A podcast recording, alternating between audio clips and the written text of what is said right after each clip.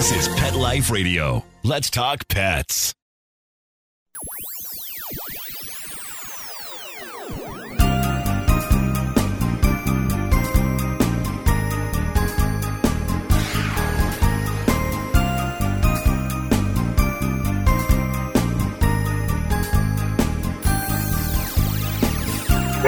Hello and welcome to Paranormal Pets. I'm your host, Brandy Stark, and on this episode, I am at the home of Arin Greenwood and her pets, and we are going to talk about her book, Your Robot Dog Will Die. She has also written some articles on animal cemeteries, and then we'll pick her brain a little bit about any animal ghost stories that she's heard. So we'll get started with that right after these messages.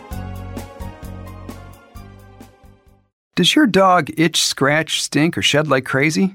Come to Dinovite for help. Order a 90 day supply of Dinovite. Dinovite for life. Pick up two tubes of Dogosuds. Get the third tube free. Peppermint, tea tree, lavender, Dogosud shampoo. Made with all natural coconut, jojoba, aloe, great for healthy skin and soft, shiny coats. But no itchy, harsh chemicals. Lather up, rinse away. Try Dogosuds. Buy two, get one free. At Dinovite.com. D I N O V I T E dot com.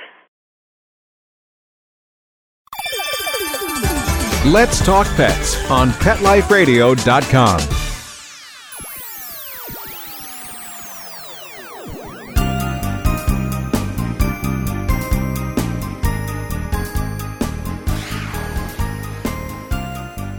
And welcome back to Paranormal Pets. I am here with Arin Greenwood, and any noise in the background you hear is her puppy, who is This is Murray, who is very upset about people outside in the lawn.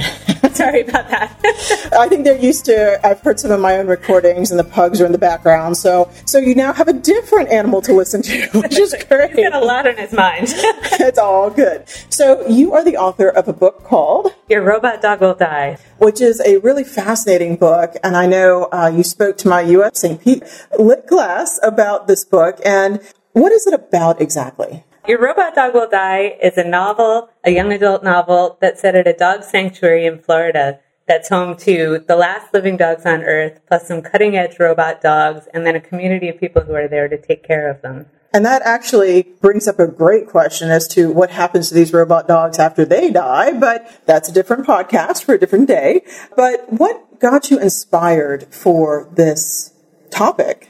You know, there were a whole bunch of things that came together that got me interested in writing this book. One was I had read all these articles about Buddhist monks who were holding funerals for robot dogs, and I found this just profoundly moving. The idea that, that these mechanical things had captured us deeply enough that, that we wanted to hold these kinds of rituals for them. And I understand it, and I also find it, you know, to be part of this sort of complicated relationship that we have with technology. So there was that. And also, I had been working at that point for a while as an animal welfare journalist. I was the animal welfare editor at the Huffington Post. And so I had gotten just really deeply involved with and completely fascinated by the worlds of animal sheltering and animal rescue and the people who just give their whole lives to protect animals. And so I wanted to sort of pay tribute to them. And then on top of that, I just love animal sanctuaries. And when you're writing a book, you get to live sort of in your head in, in a new setting in this world that you create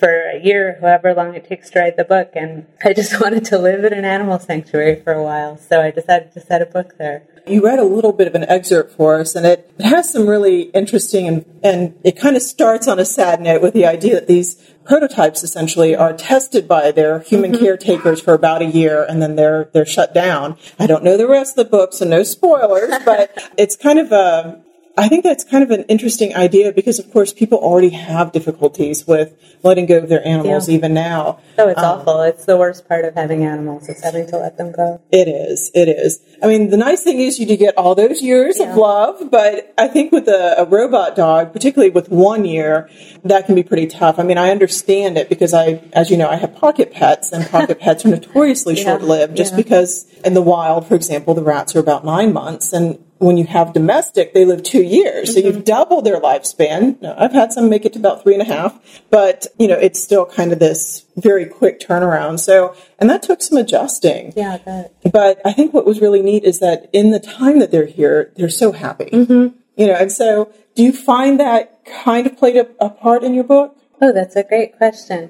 I mean, I do feel like I like one of the great gifts that we have is to be able to give animals good lives while while we get to do it. I hadn't thought about it quite like that, but I think that's a really lovely way to, to think about it. That you know that part of our job as the humans in their lives is to make sure that they enjoy those lives all my pets right now are a little disgruntled at home because today was cleaning day, but but they have a nice clean cage. How dare so- you sweep up stuff? they just got it right, and then I very come in and take it all apart again. Yes, yes, and even the turtle gets a soaking Uh-huh. Uh, every four days. You're supposed to kind of. So she's mad at me too. Oh, no. How do you win her back after she gets mad? I, they're kind of little cranky old people, so you just kind of wait them out a little Right, right. bit take them them some good outside for the sun. Yeah, it works out. So you have a really strong connection with animals, which I think is Yeah. pretty interesting. When did you start as an animal advocacy? When did that play in in your life? I don't know that I can pinpoint it to just one time. I mean, I, I always say I was the little kid who was like jumping out of her stroller to try to, you know, pet all the dogs. I mean, I've just been crazy about animals my whole life. So much so that I became a vegetarian when I was just six years old. I mean, that was, you know, it was like a really primal sort of a thing in me that I just loved them. When did I become an animal advocate? I don't know when that would be. When I was in law school, I used to be a lawyer, and in law school, I adopted a pit bull, and she sort of opened my eyes up to sort of the, the discrimination that pit bulls face, the laws that ban pit bulls, the way that people treat pit bulls, the way that they are afraid of them or, you know, impute characteristics to them that, that aren't there. And that started getting me more interested in kind of that side of things. I don't know exactly when I became an advocate. I mean, I'd like to think always, mm-hmm. but professionally, I started writing a lot about animals. I mean, I, I had written some about animals sort of for a very long time, and then at the Huffington Post, I became the animal welfare editor, I believe in 2012. Okay. So that was sort of the first time that it was in my job title, you know, stand up for animals. But I, I, don't know, I'd like to think that it had been going on for longer than that, just, you know, as in my life. Right. Well, and that's because we all play a part. Yeah. Right. And actually, what you described about pit bulls is pretty interesting because I had one grandmother that had Dobermans. Yeah, right. You know, and they were another one. Yeah. And I have a friend that does Yeah. Rottweiler rescue. That's hard to say. Yeah. And it's kind of that same, you know, issue where they have such prejudice against Yeah. them. Well, and there there's prejudice against them. People make all kinds of assumptions about them, make all kinds of assumptions about the people who live with them and love them. And then there's laws that ban them places. Dobermans and Rotties are two other types of dogs that get banned places or get regulated by by what we call breed specific legislation. Then, you know, on top of that, there's what we call private law. So, you know, there's apartments that won't rent to people who have these types of dogs. There's uh, you know, HOAs that refuse to let people have these kinds of dogs. And it's all, frankly, just nonsense. I mean, there's, Yeah. there's no difference between these dogs and any other types of animal. It almost sounds like what we talk about in paranormal investigation with the psychological stigma. Mm-hmm. So it's, you know, if a property has a history of a death, Mm-hmm. then that property becomes stigmatized. And so it sounds like that's happened to the breeds as well. Yeah, very much so. Yeah. Interesting. I know my grandmother had a, her last Doberman was named Ashley. She had show Dobies, actually. It's adorable. Oh yeah, and she loved Ashley so much that she just she couldn't even bear to because you know they have their ear clip Yeah. and she couldn't do it. Oh, so she had these big floppy Yeah. ears. She didn't look like a Doberman. I think that kind of threw people off. Yeah. But her last one, she just she just couldn't do it, and she loved Ashley. And that that Dobie lived to be like fifteen. Oh, it was Oh, incredible. really nice. I love when I see dobies whose ears aren't clipped and their tails are long. I mean, it, it makes me happy to see people let them be sort of the dogs they were born to be. That's it, you know. And I think by the time she got towards the end, I mean, there was no, there were no more shows or Right. anything, and that was kind of a. I think she had two that that were really truly show quality at that Yeah. point, and then that was about it. I know the pugs, pugs are not show dogs. Right. they, they are, they are what they are, and you just go with it, right? So there, it's a household of four year olds, and it's fine. but it was kind of interesting just to to see that dichotomy. So now with your experience, I thought it was really interesting because you mentioned animal cemeteries. Mm-hmm. And that's why I was like, oh, I got to get her on this podcast. so I know you did an article about animal cemeteries. What can you tell us about those? Oh gosh, I you know this article that I wrote. I think it was back in 2012. It was a long time ago that I wrote this, and it was when there's still. It was about a place in Maryland called Rest Haven Memorial Gardens that had just opened up a cemetery where people and their pets could be buried together. You know, it wasn't a separate pet cemetery. It wasn't you know, it wasn't somebody sneaking in some ashes of a beloved pet, but it was actually set up so that pets and people could share a plot together. And I thought it was just this beautiful kind of tribute to the role that animals play in our lives. You know, they're, they're beloved family members. And this was, this is another way of recognizing that.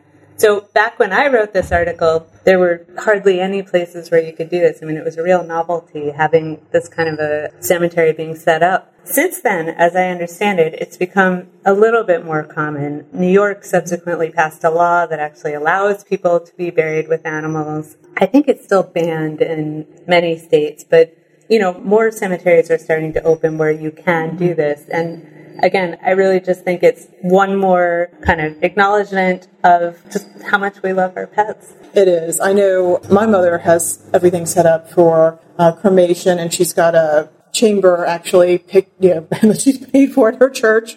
But she has had special pugs over the years, and. Mm-hmm. Both of us have done pug rescue, so we've always had a grumble, each one of us, you know. So it, it's like, yeah, it is Pug City so where we pugs are so special. They have their own dialogue. They actually, we have, they're not puppies, they're puglets. I'm not making it up. They're actual really adorable. If you really want some fun, check out the Order of the Pug from the 17th century because the, the Freemasons were outlawed by the Pope. So a group came together and said, well, if we can't be Freemasons, we're going to have the Order of the Pug. And they actually wore, and I'm, I'm dead serious, they wore dog collars and they scratched at the door to be like, in. I mean, Brandy. Yeah, I'm not, not kidding. I'm going to go Google that as Yeah. soon as we're done with this podcast. it is one of the most fascinating things. Uh, but anyway, but because we kind of had these pugs in mass, what I always find really interesting is the really special ones. Yeah. Of course, she's had cremated and she keeps her cremains. And I have instructions that when her time comes, when she's cremated, she wants ashes from these pugs buried with her. Yeah. And even if I have to sneak that in, I'm going to do it. I don't think the church will care. But but it was it was really wild, and you know it's kind of neat when you do get that ability to take your pugs or your pets or Yeah. somebody special with you. Yeah. Well, I mean, you want your companion with you, right? I mean, they, Yeah. they live with you, they sleep with you, you walk them, you love them. I mean, you know. And it's so unconditional Yeah. that we get back from them. So, you know, there's articles that have been coming out like crazy lately about how people prefer their pets to other people. And I, I kind of get that, you know. You know, if I could just stay home, I, well, number one, the pugs would be very much happier because that is their ultimate goal, I'm pretty sure. But To keep you at home, Yes. keep you locked up at home. yes, um, to be their servant. It's fine. But, you know, secondly, I think my stress levels would drop. I gotta say, as a professor, it is stressful. And, you know, it, I actually had a student tell me the other day, intelligent people don't like to work with others. And I'm like, thank you, I guess. But again, you know, it's that notion of the pet. And so being able to connect and bring them, you know, and have that closeness. Yeah. Uh, and of course, even the idea that the, the grave is a, a portal Right. to the other world. Uh, I mean, that dates back to the Greeks, the Romans, the ancient cultures, and even the Celts. I mean, you would find tombs that had animals buried with them. So I can't believe it's taken us 2,000 years to get around to this again because the animals became your companions in Right. other life. So were they the protectors in those more ancient graves, or were they companions, or were they both? They It was both, yeah. And, and usually it was a dog, most Yeah. likely, more so than any other animal. But in part it's because dogs are, are in liminal states. Right. So they sense the other side and, you know, and you find dogs as guardians with Hades, the Zoroastrian bridge to the other world, and um, even with Sedna, the Inuits, right? So they are kind of those guardian figures. But what we're going to do for just a moment is we are going to pause uh, for a commercial break because we get one more of those. And then when we get back, we're going to ask you about any animal ghost stories that you might know. All right. We'll be right back after this message. Now, time for something really scary. A word from our sponsors. Paranormal pets will reappear before you can say Bigfoot. Don't run away.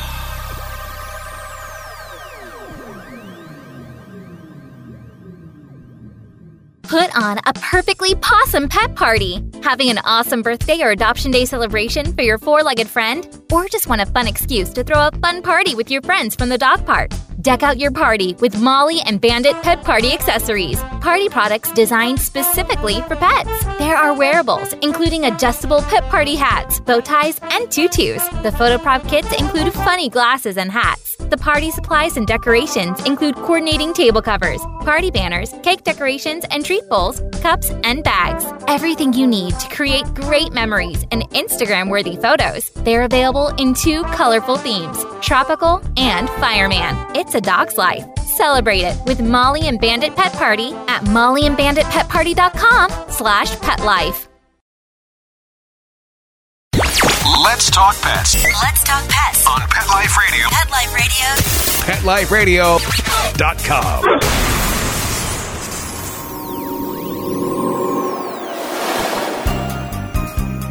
Did you hear that? Our commercials have mysteriously disappeared. Paranormal Pets is back with our haunted host, our ghost host, Brandy Stark. All right, and welcome back.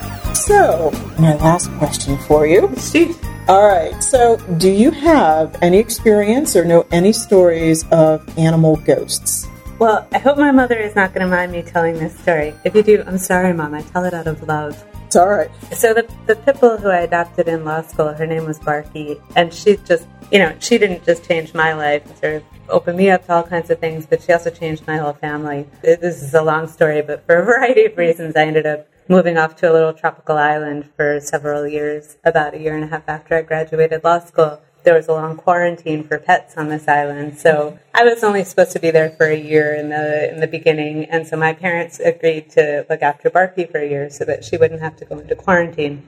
In any case, I ended up being out there for five and a half years, and Barky became the family dog. And Barky just had, you know, the most incredible life living with my parents. I mean, they cooked her meals and mm-hmm. took her every place, and just she, you know, you've never met a dog who's been loved so much. And Barky died about five years ago. She got congestive heart failure, and she she had to be euthanized. And I was home with her in Rhode Island. I came home to spend that last time with her, and my parents were there. My brother was living in Turkey at the time. He Skyped in so that he could be there. Aw. Yeah, and I mean, we just everybody loved Barky so much. My brother actually is now a lawyer for Best Friends Animal Society, so he does animal advocacy too. Um, anyway, this is this is all just to say we we all just love Barky so much. And after she died, my mother swore she still saw her around the house. She heard her. She, you know, sensed her in Barky's favorite place. I'm going to cry talking about this. I still miss her so much. It, it Such a takes a, good dog. It does. yeah. You know, and, and who knows if she was actually there, if she wasn't, but you know, Barky had such a good life living at my parents' place. I wouldn't blame her if she wanted to stick around a little longer. And see, and again, that's where things get really interesting because I have a paranormal pugs page, and you know, initially it was kind of it was tongue in cheek, and, and in fact, that's how I got this podcast because they interviewed me for this page. But so I I put up this essay that I theorized, for example, that pugs you know would not sense ghosts, and you know they're artificial breed, and Right. nobody knows why they're here, and you know all that sort of thing. And then all of a sudden, people started sending me stories. Uh, okay, so I revised my essay. oh, apparently pugs can sense ghosts. Yeah. Okay, so you know, uh, you know, I kind of tie them into the the idea of a child in many ways that maybe they don't know that they're not supposed to sense them, or maybe there is a little bit of dog left in them, even though we all know they're small, slightly misshapen humans. But after that, I started getting people sending me stories of their pets as ghosts, and um, I would start getting emails from folks because at that time, I think it was like 2004, and there was nothing out.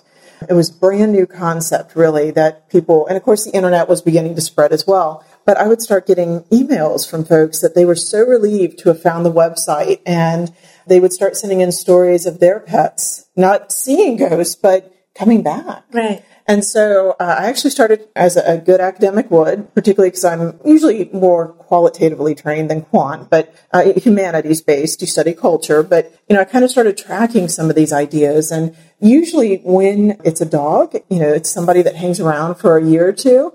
There are some that have have lasted longer, but normally I hear that about cats. You know, cats, uh, if they show up, they'll be there for six months to a year and then they're out, unless they decide to stay forever. I mean, it's like one of two things and that's it. But, you know, I would get reports of people hearing the toenails clicking or the collar or even feeling somebody brush up against them or hearing them walk down the hall. I mean, it, and it was just so impressive. I mean, it really does show that bond. And heck, man, they're even loyal after they go, which I think is fantastic. So, well, have you studied that at all? Have you gone to investigate whether they're there? We have done a few locations where they're supposed to be haunted by animals. I don't necessarily have the best of luck with it, although people will sense if the animal mm-hmm. is there or not. But it's kind of hard to say, you know, if you're here, can you let us know? Sometimes they will, right. you know, but I can't say, you know, are you a cat? Are you a dog? Right. I mean, and see if that comes right. across. But we have been on several cases. For example, there's a place in Gulfport that has Morris the cat,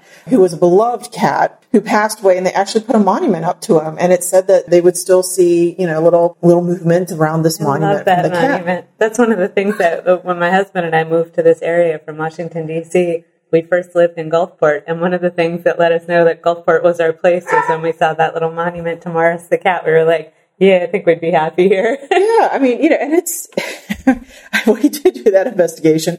Pennsylvania is supposed to be haunted with some cats. I'm trying to think, we've done some cases, and I, I will tell you, I have seen one shadow animal, which was kind of weird. Uh, it was kind of a cross between a raccoon and a bobcat, and you're like, okay. But a shadow animal, they're kind of this whole new field that I'm trying to really mm-hmm. research and open up. I honestly think they're probably wild animals crossing mm-hmm. over, but every now and again we catch a glimpse of them, but they always seem to be moving. And we were doing this house in Temple Terrace, and we're in the bathroom, and I'm, I'm got my my Sony Handycam infrared, and all of a sudden, I swear to you, I saw this thing running straight at me, and in fact, I was so certain it was coming, and I'm looking through the camera, you know, the screen, uh, not a lens at that point, but that I actually I, am putting the camera down to step out of the way, and there was nothing there. Hmm. But it it actually, I mean, I don't see things. I'm not necessarily psychic, which is fine, but it was actually black with black spots, and I don't even know that doesn't even, you know. Yeah, how is that even possible? So, you know, I started doing the research there. And so it just kind of continues to build. I mean, I, I think I have been brushed up against on a, an occasion or two by a cat. You feel the chills on your yeah. leg.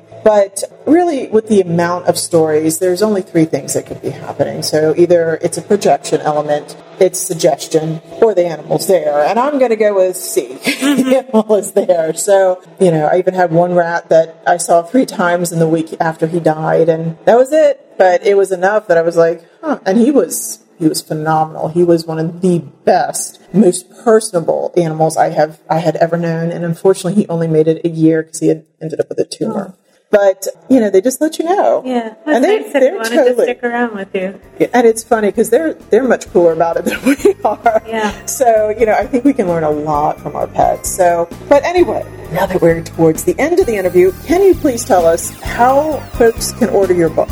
Oh, sure. Uh, your Robot Dog Will Die is in a lot of different bookstores. So if you have a local bookstore, you can go in and ask for it there. If you prefer online, it's on Amazon and Barnes & Noble. Super easy to find there, or on IndieBound if you want to find independent bookstores that have it. Yeah, Your Robot Dog Will Die. Excellent. Well, I want to thank you so much for being on Paranormal Pets. I'm going to remind all of the listeners out there to please support rescue. There's Pug Rescue of Florida, there's Rat Rescue of Florida, and there's plenty of rescues out there. So until the next episode, enjoy yourselves and happy haunting.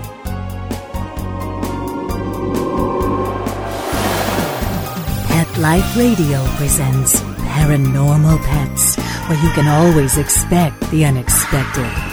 Each week we'll discuss all aspects of weird or spiritual animal encounters, ghosts, totems, psychic animals, animal souls, animal angels, and animals in religion, with a little cryptozoology thrown in. Step into the supernatural world of pets every week on demand, only on PetLifeRadio.com.